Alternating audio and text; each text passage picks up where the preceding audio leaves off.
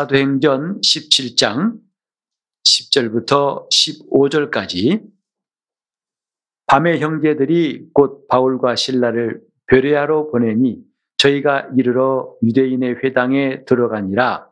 베레아 사람은 데살라니카에 있는 사람보다 더 신사적이어서 간절한 마음으로 말씀을 받고 이것이 그런가 하여 날마다 성경을 상고하므로 그 중에 믿는 사람이 많고 또 헬라의 귀부인과 남자가 적지 아니하나 데살라니카에 있는 유대인들이 바울이 하나님 말씀을 베레아에 있어도 전한 줄을 알고 거기도 가서 무리를 움직여 소동케 하거늘 형제들이 곧 바울을 내어 보내어 바다까지 가게 하되 신라와 디모데는 아직 거기 유하더라 바울을 인도하는 사람들이 데리고 아덴까지 이르러 바울에게서 신라와 디모데를 자기에게로 속히 오게 하라는 명을 받고 떠나니라. 아멘.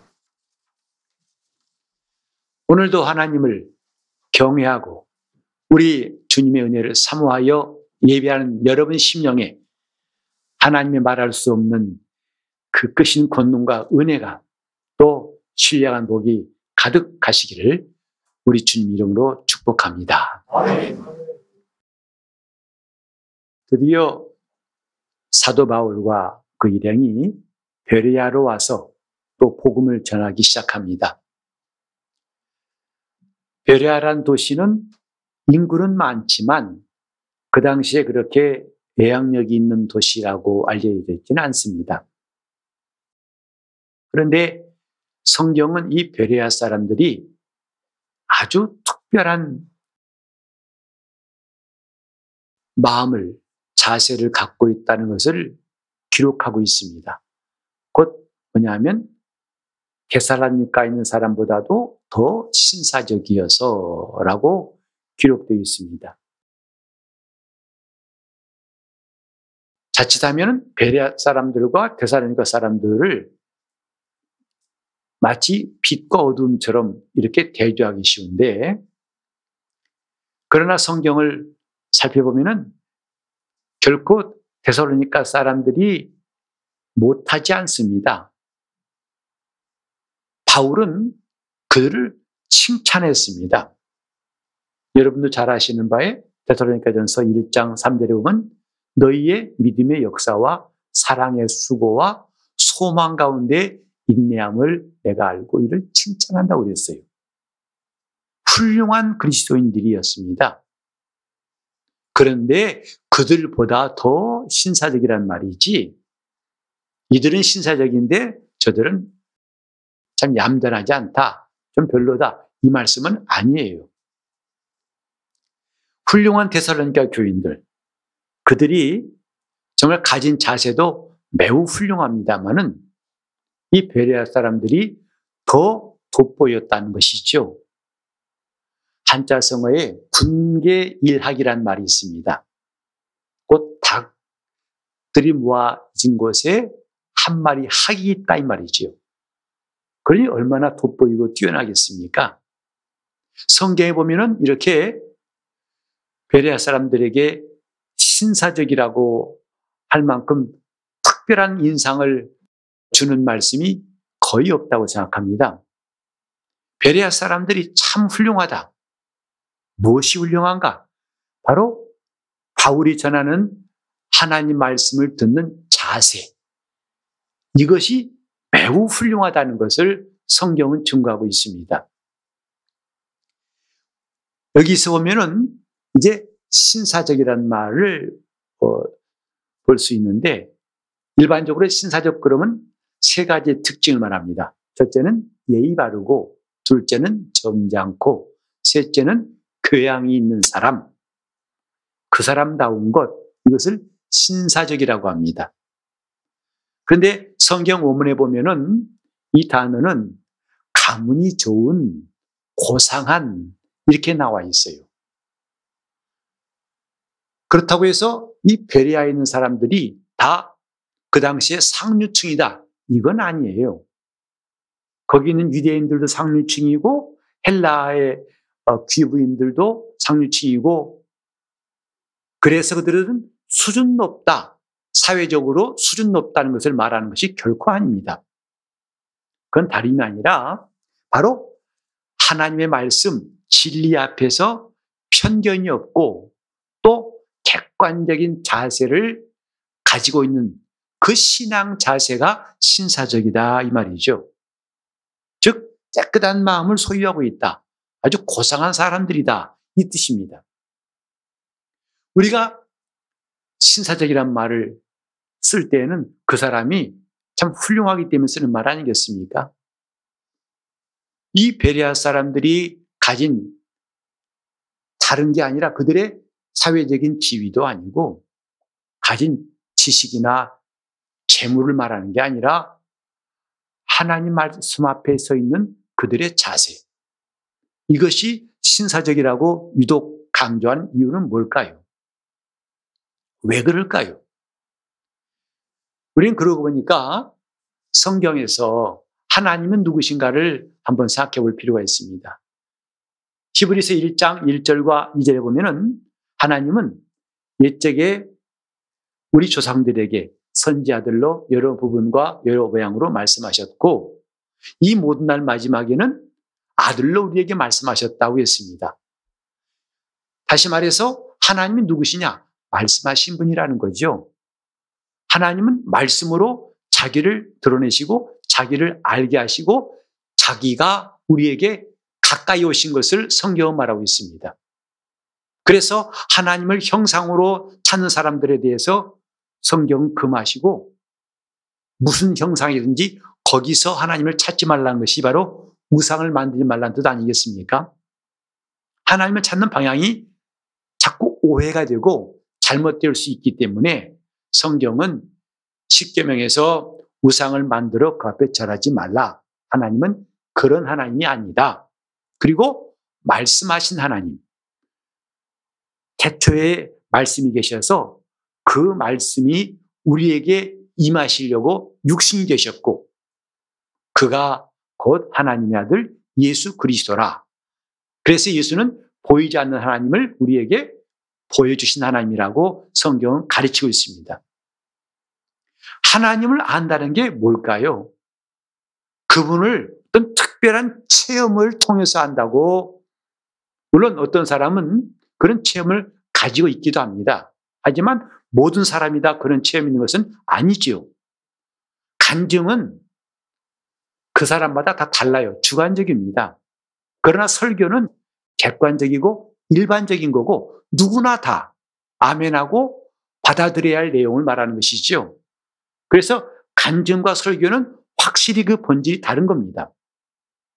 그것처럼 우리가 어떤 체험을 통해서 하나님 만난다는 것도 간증같이 그 사람만의 주관적이고 특별한 일이 될 수 있습니다만은 하나님은 그걸 일반화시키지 않고 누구나 다 들을 수 있고 만날 수 있고 또 그들이 알 수 있도록 그분이 우리에게 보이신 방법이 말씀이에요. 말씀으로 자기를 알게 하신 겁니다.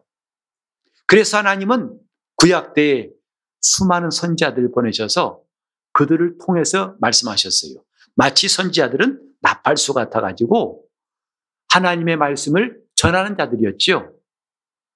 즉, 간접적으로 하나님 말씀을 전했다고 합시다. 하지만 이제 이 모든 날 마지막에는 하나님이 그 아들을 직접 보내셔서 그로 말씀하셨어요. 아들로 말씀하셨다고 했습니다. 마치 이른바 그 저자 직강이라고 할까요?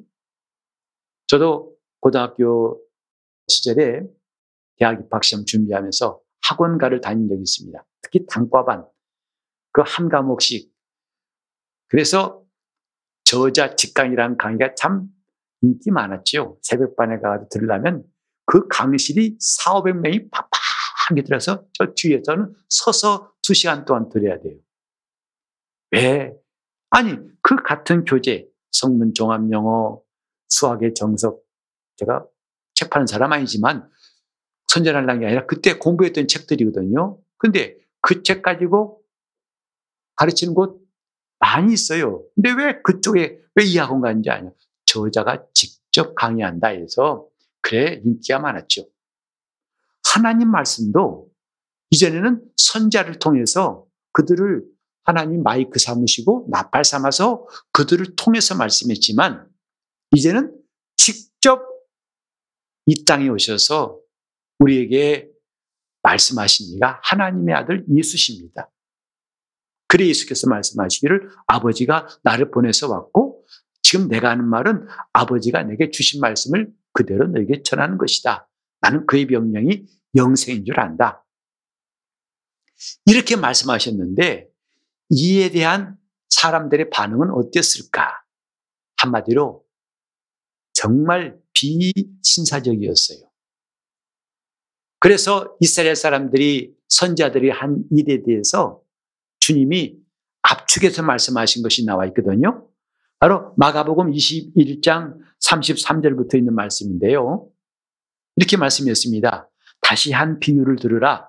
한 집 주인이 포도원을 만들고 산울로 두르고 거기 즙잔 구유를 파고 망대를 짓고 농부들에게 새로 주고 타국에 갔더니 실과 때가 가까움에 그 실과를 받으려고 자기 종들을 농부들에게 보내니 농부들이 종들을 잡아 하나는 심히 때리고 하나는 죽이고 하나는 돌로 쳤건을 다시 다른 종들을 전부 다 많이 보냈어요. 그때 저희에게도 똑같이 하는지라. 후에 자기 아들을 보내며 가로되 저희가 내 아들은 공경하겠지. 하지만 농부들은 그 아들을 보고 서로 말합니다. 서로 모의 작당을 하되 이는 상속자구나. 그러니까 자 죽이자. 그리고 그의 유업을 우리가 뺏자. 이렇게 해서 이에 잡아가지고 포도원 밖에 내어 쫓아 죽였느니라 했어요. 이것이 하나님 말씀을 대하는 사람들의 반응이었어요. 신사적이라고 할 수 있겠습니까? 예수님께서 말씀하셨죠. 정말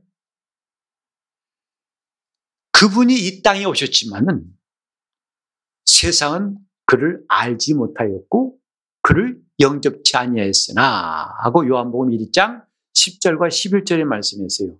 이 얼마나 기가 막힌 일입니까? 여러분이 이제 하루 종일 일하고 집에 들어갑니다. 집에 들어갔더니 친구들이 한 말이, 어? 누구세요? 아저씨 누구세요? 아줌마 누구세요? 여기 왜 오셨어요? 한다면 장난이 아니라 진짜로 그런다면 여러분 어떠시겠어요? 그 당황, 이게 정말 뭐지 싶은 마음 안 들겠습니까? 그런데 하나님의 아들 예수께서 말씀이신 그분이 이 땅에 오실 때 사람들의 대접은 이 정도가 아니었다 이 말이죠. 그냥 듣지 않은 정도가 아니고 심히 때리고 죽이고 돌로 쳤느니라 했어요. 그 역사가 구약의 역사예요. 많은 왕들이 나오고 사건들이 나오지만 주님은 그 핵심을 쏙 빼가지고 아까 마태복음 21장에 말씀하신 거 아니겠어요? 그러더니 그 절정은 뭐냐면 하나님이 그 아들을 직접 보내셨지만 그도 잡아 죽였어요. 어찌 이러한 일이 정말 다른 데 쓸 말이 아니라 이럴 때 써야지 않겠어요? 어찌 이런 일이 성경은 그렇게 기가 막힌 일들이 나와 있다고요. 말도 안 되는 일이 나와 있다고요. 어찌 보면 말도 안 되는 일의 연속이 성경에 다 있다 해도 과언이 아닙니다. 빌라도는 예수를 세 번이나 신문했어요. 그러나 그 결론은 뭐죠? 나는 그에게서 아무런 죄도 찾지 못했다 해요. 하지만 그가 내준 마지막 판결은 십자가에 못 박으랍니다. 이렇게 말도 안 되는 판결이 어디 있습니까? 자기 입으로 죄가 없다고 해놓고 오늘날 불의한 재판장들은 그나마 죄 있다고 억지로 말해서 심판하지만은 이 빌라도는 분명히 자기 입으로 죄가 없다고 세 번이나 말해놓고 예수를 십자가에 못 박게 했어요. 어찌 이러한 일이 말도 안 되는 일이 우리가 때로는 억울한 일을 당하고 기가 막힌 일을 당하지만 정말 성경에 나와 있는 일 앞에서는 입이 다물어져요. 할 말이 없어요. 우리는 지금 주님께서 이 땅에 오실 때, 그 전에 하나님 말씀이 이 세상에 끝없이 전파될 때, 그 사람들의 반응이 뭐냐면, 얼마나 비신사적이었는가. 여러분, 축구에서도 아무리 경기 잘한 선수, 몸값이 뭐 연봉이 수백억 간다 하더라도요, 그가 비신사적 행위하면 다 비난받습니다. 그러니까 경기하다가 상대방 발을 축구화로 꼭 밟는다든지 발을 높이 들어가지고 그 사람을 다치게 하면 그 사람 칭찬하지 않죠. 왜? 비신사적이다 해서 옐로우 카드, 레드 카드 줘서 내쫓습니다. 신앙생활도 신사적인 것이 있다는 것을 이 성경은 말씀하고 있어요.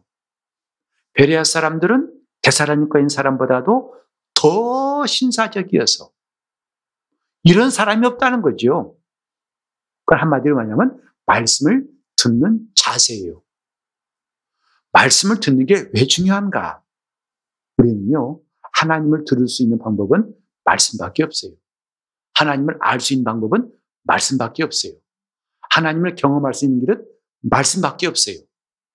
우리 주님을 따르는 것은 말씀밖에 없어요. 말씀 없으면 신앙 자체가 꽝이고 아무것도 아니에요. 오늘 많은 사람이 그럽니다. 한국 교회는 본질이 없다. 본질을 잃어버렸다 합니다. 겉은 교회인데 속은 교회 같지 않다는 것 여러분도 많이 들어보셨을 거예요. 이런 정말 가슴 아프고 비참한 현실 앞에서 우리는 어디서부터 바로 시작해야 할 것인가 참 많이 고민하게 됩니다. 무엇부터 나는 그러면 신앙생활을 어떻게 할 것인가? 이 고민을 여러분도 한두 번 이상 해보셨을 겁니다. 다른 게 아니죠. 교회가 본질로 돌아가야 한다. 하나님 말씀으로 돌아가는 겁니다. 말씀으로 돌아가는 첫 단계가 뭔지 아십니까? 말씀을 듣는 자세가 달라야 한다는 거죠. 왜? 그게 하나님 만나는 방법이에요. 믿음의 시작, 하나님 말씀을 듣는 것부터입니다. 이거부터 틀려가지고 마치 첫 단추를 잘못 깨면은 그 다음에는 아무리 열심히 깨도 그거 잘 입은 게 아니죠. 그건 어긋나게 돼 있어요. 단추 같은 것이 뭐냐면 하나님 말씀을 듣는 것이고 그 말씀을 듣는 베레아 사람들이 저 데살로니카도 훌륭하지만은 더 훌륭하더라. 더 고상하더라. 더 신사적이더라. 이 말씀을 성경은 기록하고 있습니다. 오늘 우리는 어떤가? 과연 우리는 하나님 말씀을 듣는 사람으로서 하나님 앞에 있는 신앙인으로서 신사적인가를 돌아보게 하는 말씀이 바로 이 말씀이에요. 성경에서 이 베레아 사람들이 받은 칭찬을 그대로 보여준 사람이 누구냐면 고넬료 집이지요. 고넬료라는 사람은 원래 이방인이에요. 로마 군대의 백부장이에요. 그러나 그가 얼마나 경건한 사람이었고 또 착한 일한 사람인가를 사람들에게 칭찬받고 있었는데 하나님께서 마침내 그의 가정의 복음을 이방인 최초로 듣게 하시려고 베드로를 그곳에 보내셨습니다. 그때 이 권하려고 한 태도와 그 자세가 오늘 이 성경 말씀 더 신사적이었다는 말과 아주 딱 일치한다 생각합니다. 골넬료는 그랬어요. 정말 겸손한 마음으로 그 당시 백부장 그러면요 갑질할 수 있는 사람 아니겠어요? 이스라엘은 식민이시니까 자기들은 정복자 아닙니까? 칼이 있잖아요. 권력이 있잖아요. 그리고 베드로는 우리야 훌륭한 사다로 가지만 그들 앞에서는 베드로는 한낱 유대인입니다. 누가 갑이고 누가 을입니까? 아무리 겸손한지 아, 예, 예 하면서도 이까짓 게 뭐 할 수 있는 그런 관계 아니겠어요? 그런데 그가 베드로를 초청한 다음에 한 일이 성경에 나와 있어요. 자기가 떡 높은 의자에 앉아가지고 이렇게 하는 게 아니라 온 집을 다 불러 모았어요. 요즘같이 가족이 부부 사는 집, 어쩌다 자녀 한둘 있는 집, 이 정도라면 온 가족 해봤자 서너 명이겠죠. 그러나 이 당시에는 이 사람이 가진 권력도 그렇고 그 집이 적지 않았을 것이고 거기 있는 하인까지 하면 않은 물일 겁니다. 다 모여라. 다 일 중단하고 다 모여라. 오늘 귀한 손님 오신다. 다 모여 준비한 상태에서 베드로가 말씀 전하러 올 때 얼마나 그가 사모했던지 정말 전하고 싶었다 이 말이죠. 그러나 베드로는 그런 의미를 금지시키고 나도 사람이야. 왜 불렀느냐? 아 하나님께서 나에게 환상을 통해 말씀하시기를 저 베드로라는 사람이 있으니까 그걸 불러다가 그 말을 들어라. 그래서 우리가 간청했는데 오셨으니 참 잘하셨습니다. 이제 우리는 하나님께서 당신에게 명하신 말씀을 듣고자 하여 다 하나님 앞에 있나이다 그랬어요.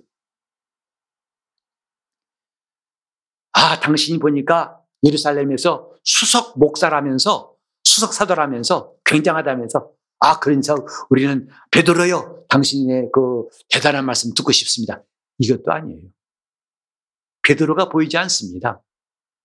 베드로는 지금 하나님의 사람으로 하나님 말씀을 전하러 온 사람이라서 그의 관심은 하나님이 베드로를 통해 말씀하시는 것이었어요. 온통 그거밖에 안 보이기 때문에 자기가 지금 베드로 앞에 있다고 하지 않고 하나님 앞에 있나이다. 이게 신사적인 신앙의 자세라고 성경은 가르칩니다. 오늘 우리는 그렇게 말씀을 사모하고 있는가? 그렇게 말씀을 듣고자 하는가? 그 말씀이 그렇게 우리에게 영향력을 끼치고 있는가?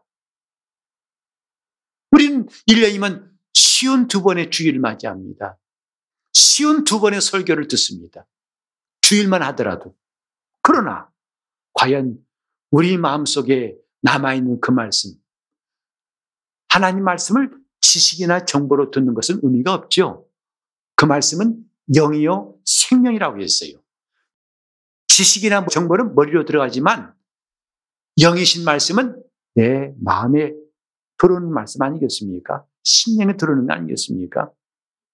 그런데 우리는 수많은 시간 하나님 말씀을 듣는다고 하지만 우리 과연 신사적으로 듣고 있는지 그랬다면 오늘 우리 마음속에는요 내 삶 전체를 움직이는 하나님 말씀이 이미 자리 잡고 기록되었고 역사할 거예요. 그래서 이 성경을 다시 펼 수 없는 날이 올지라도 언제나 그 말씀이 끝없는 반복이 되고 메아리가 되어서 내 마음을 감동하고 나를 움직이는 말씀이 될 것입니다. 왜? 바울이 말했잖아요. 대사로니까 교인들의 그 신앙 자세를 칭찬하면서 대사로니까 전서 2장 13절에 말씀했죠. 우리 전한 바 하나님 말씀을 너희가 들을 때에 너희가 사람의 말로 받지 아니하고 하나님 말씀으로 받으니 진실로 그러하다.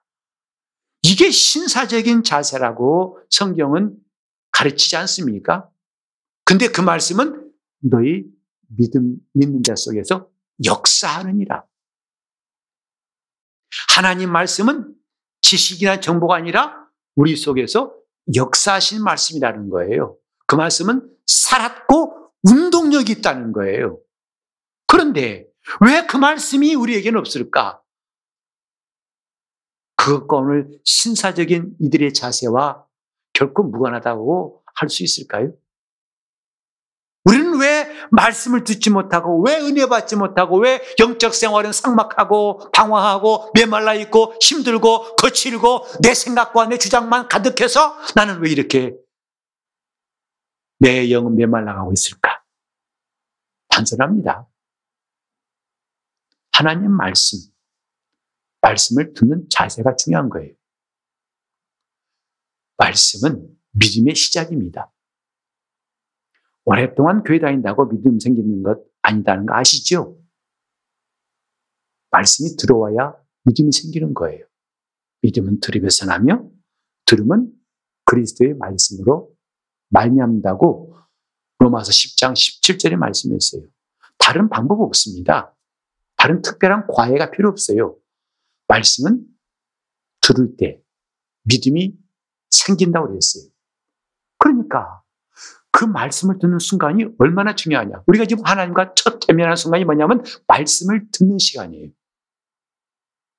그 말씀 들을 때 우리가 얼마나 그 말씀을 무시하고 조롱하고 또 못본 채하고 그 다음에 그 말씀을 거부하는가. 야구 선수가 이제 열 번 나왔는데 한 번도 안타를 못 쳤어요. 그걸 10타수 무안타라고 합니다. 근데 그 한 번이 아니라 한 시즌 내내 그 타석에 설 자리 기회가 한 300번 있는데 300번 내내 한 번도 안타를 치지 못했다면 그 다음에 그 사람을 다시 선수로 쓸 감독이 있을까요? 우린 지금 마치 타자라면은 1년에 52번의 타석에 서가지고 기회를 얻었는데 단 한 번도 안타를 친 적 없는 선수 정도가 아니라 10년 동안이면 520번입니다. 20년이면 1040번이에요. 아직도 우리가 이 속에 하나님 말씀, 다시 말해서 나를 움직이는 말씀, 심지어는 그 말씀에 목숨을 걸 만한 말씀이 없다면 우리가 신자라고 할 수 있을까? 그러다 보니까 이런 사람들이 있는 한국교회가 교회가 짠다는 말을 많이 듣지요. 기독교란 말로 이렇게 쓰지 않잖아요. 다른 말로 쓰잖아요. 분명히 기독교라 써놓고 그들은 달리 읽어요. 왜? 가짜라는 거죠.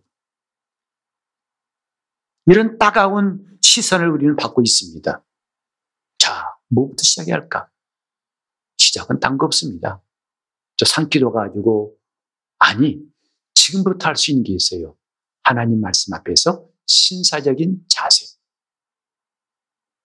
그 말씀 앞에서 베레아 사람 같은 신앙의 자세가 있다면 우리는 본질을 회복할 수 있다고 생각합니다. 지금 우리가 수십 년 믿었지만 여전히 내 성격 나오고 내 주장 나오고 내 방법 나오고 고집이 나오고 그래서 여전히 나는 하나님 그 말씀은 좀 내가 이해가 안 됩니다. 내가 받아들이기 힘들어요. 이런 자세가 언제까지 죽으실 때까지 가야 될까요? 주님 막상 만나 뵐 때, 아차, 주님, 잘못됐네요. 이거 아니네요.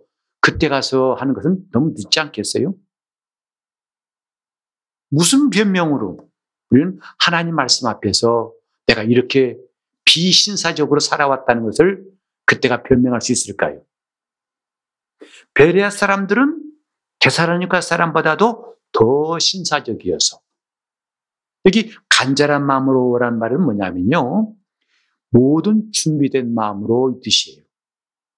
그러니까 은혜 받을 준비가 되어 있어요. 마치 고넬료처럼 말씀 받을 준비가 되어 있어요. 이게 간절한 마음이에요. 우리가 예배 전에 와서 기도합니다. 그래서 우리는 그런 캠페인을 좀 하려고 했었죠. 교회 오면 일단은 다른 성도들과 만나고 반가워 좋지만은 와서 일단 기도합시다. 주님께 기도하고 은혜를 사모합시다. 그게 간절한 마음을 실천하는 길이에요. 아, 반가워. 잘 지냈어? 어, 어, 좋습니다. 그러나 그건 나중에 끝나고 해도 충분하니까 왔으면 간절한 마음으로 모든 준비된 마음으로 모든 열심을 다하여 이 뜻이거든요. 그 다음에 성경을 상고하니라 때이 상고하단 말의 어원을 보니까 채를 쳐서 가려낸다 이 말이에요. 이렇게 돌멩이를 쌀에서 가려내듯이 채를 쳐서 가려내다, 탐색하다, 조사하다에서 나왔어요. 따라서 뭐냐면 열심을 다해 구약 성경을 자세히 읽습니다. 그리고 살펴봅니다. 그리고 그 본뜻을 다시금 잘 새겼다. 이게 상고한다는 뜻이에요. 누구 말에 휩쓸리는 게 아니고 사실요. 바람직한 것은 여러분이 설교 시간에 몰두한 것보다 더 중요한 것 성경에 몰두하는 겁니다. 성경을 상고하는 거예요. 설교는 성경을 상고하기 위한 하나의 중간 징검다리 같다고 할 수 있어요. 와, 그래? 와, 그런 말씀이야? 진짜? 하고 보게 만드는 게 설교지. 설교 듣는 것으로 끝난다는 것은 그리 좋은 것은 아닙니다. 설교에 몰두함보다도 성경에 몰두할 때 비로소 그 사람은 신사적인 신앙이 될 가능성이 높습니다. 요컨대 오늘 우리는요, 지금 이런 베레아 사람들의 신앙 자세를 왜 성경이 우리에게 소개하고 있는가? 말로만 베레아 사람, 베레아 사람이 아니라 그 껍데기가 아니라 내용 좀 보자 이거죠.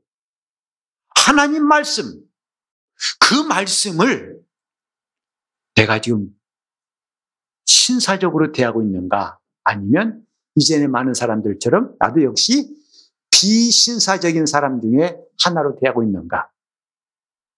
그 점잖다는 말은 젊지 않다는 말입니다. 즉, 듬직하고 의젓하다 이 뜻이죠. 다른 말로 하면 까불다의 반대말이에요. 까불고 경거망동한다의 반대말이 바로 신사적인 말 하나인 바로 예의 바르고 의젓한 것, 듬직한 것이죠. 오늘 우리가 너무 성경 말씀을 듣는 사람들도 막 촐랑대는 것도 바람직하지 않습니다. 은혜 받아다 투다다다다 뛰는 것도 그렇고 말씀 들어도 답답하고 바위 같은 것도 합당치 않고 아, 저는요 반응이 더뎌요 목사님 이해하세요 저보고 이해할 거 없어요. 하나님 앞에서 내가 과연 어떤 사람인가가 중요한 것이지 목사가 이해한 게 무슨 소용이 있습니까? 저한테 미안할 거 없다 이 말이죠. 저도 하나님 앞에서 지금 어떤 자세를 가져야 할지 저도 자세를 정립해야 할 사람인데 저한테 미안할 거 없다 이 말이죠. 중요한 건 뭐냐면 말씀이에요. 지금 말씀이 나와 상관이 있는가? 다시 말해서 말씀이 나에게 애양력을 끼치고 있는가 이 말이죠. 그게 신자들이에요.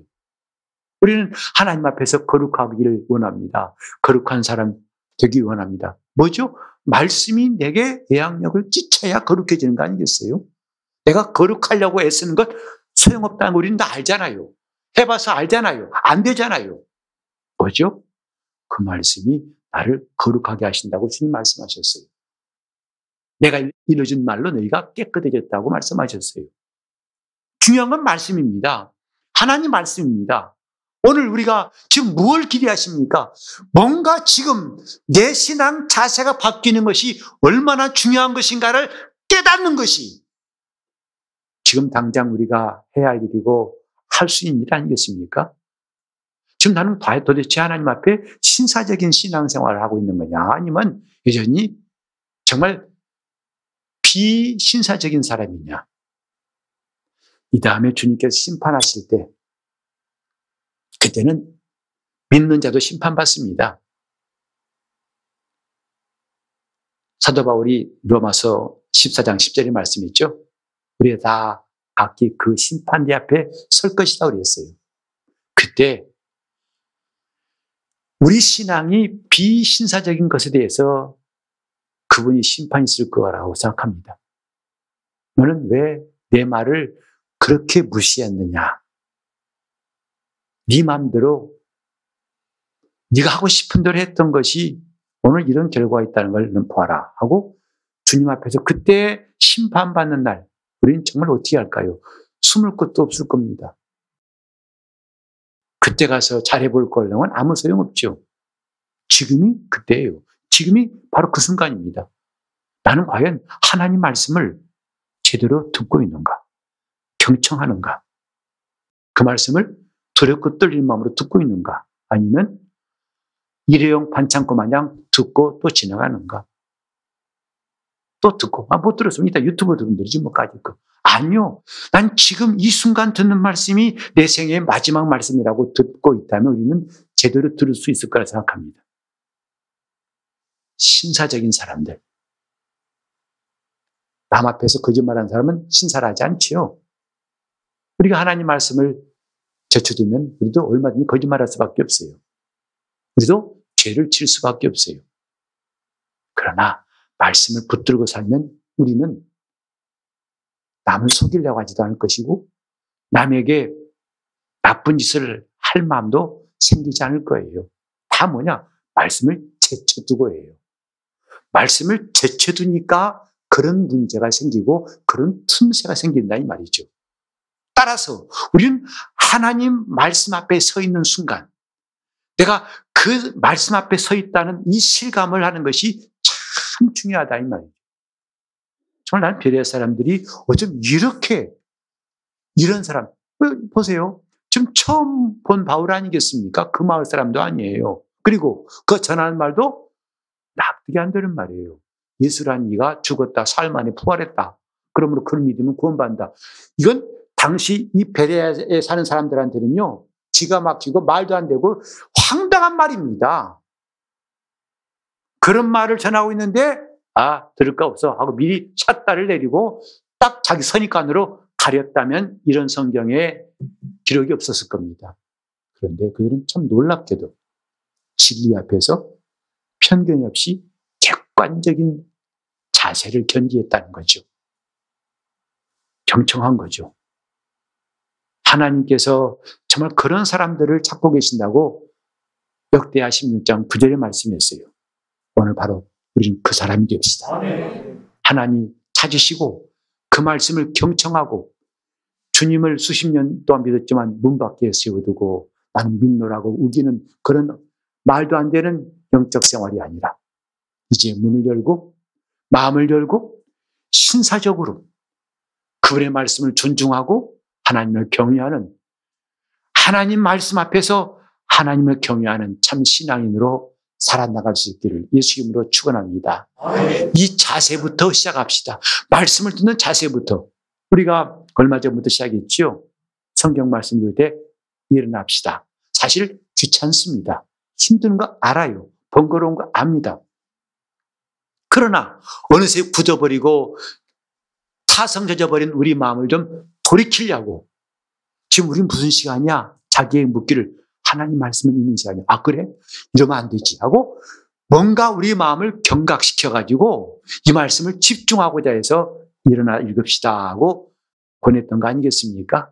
우리는 그것과 함께 이제부터 베레아 사람처럼 신사적인 사람, 다른 게 아니라 하나님 앞에서 신사적인 사람, 예의 바르고 점잖고 교양 있는 사람답게 사기치고 속이고 그런 악한 자들과는 근본이 다른 사람처럼 신사적으로 하나님을 섬길 수 있기를 예수 이름으로 축원합니다. 기도하실 때 우리 하나님 앞에 내가 정말 하나님 앞에서 신사적인 신앙생활 고상한 사람으로 내가 이렇게 뻔뻔스럽고 이렇게 답답하고 완악한 마음으로는 더 이상 답이 없다는 것을 깨닫고 이제 마음을 깨우치고 정말 내 자신을 깨닫고 주 앞에 돌이킬 수 있도록 주님 내가 신사적인 신앙으로 주님을 섬길 수 있도록 통성으로 기도하시겠습니다.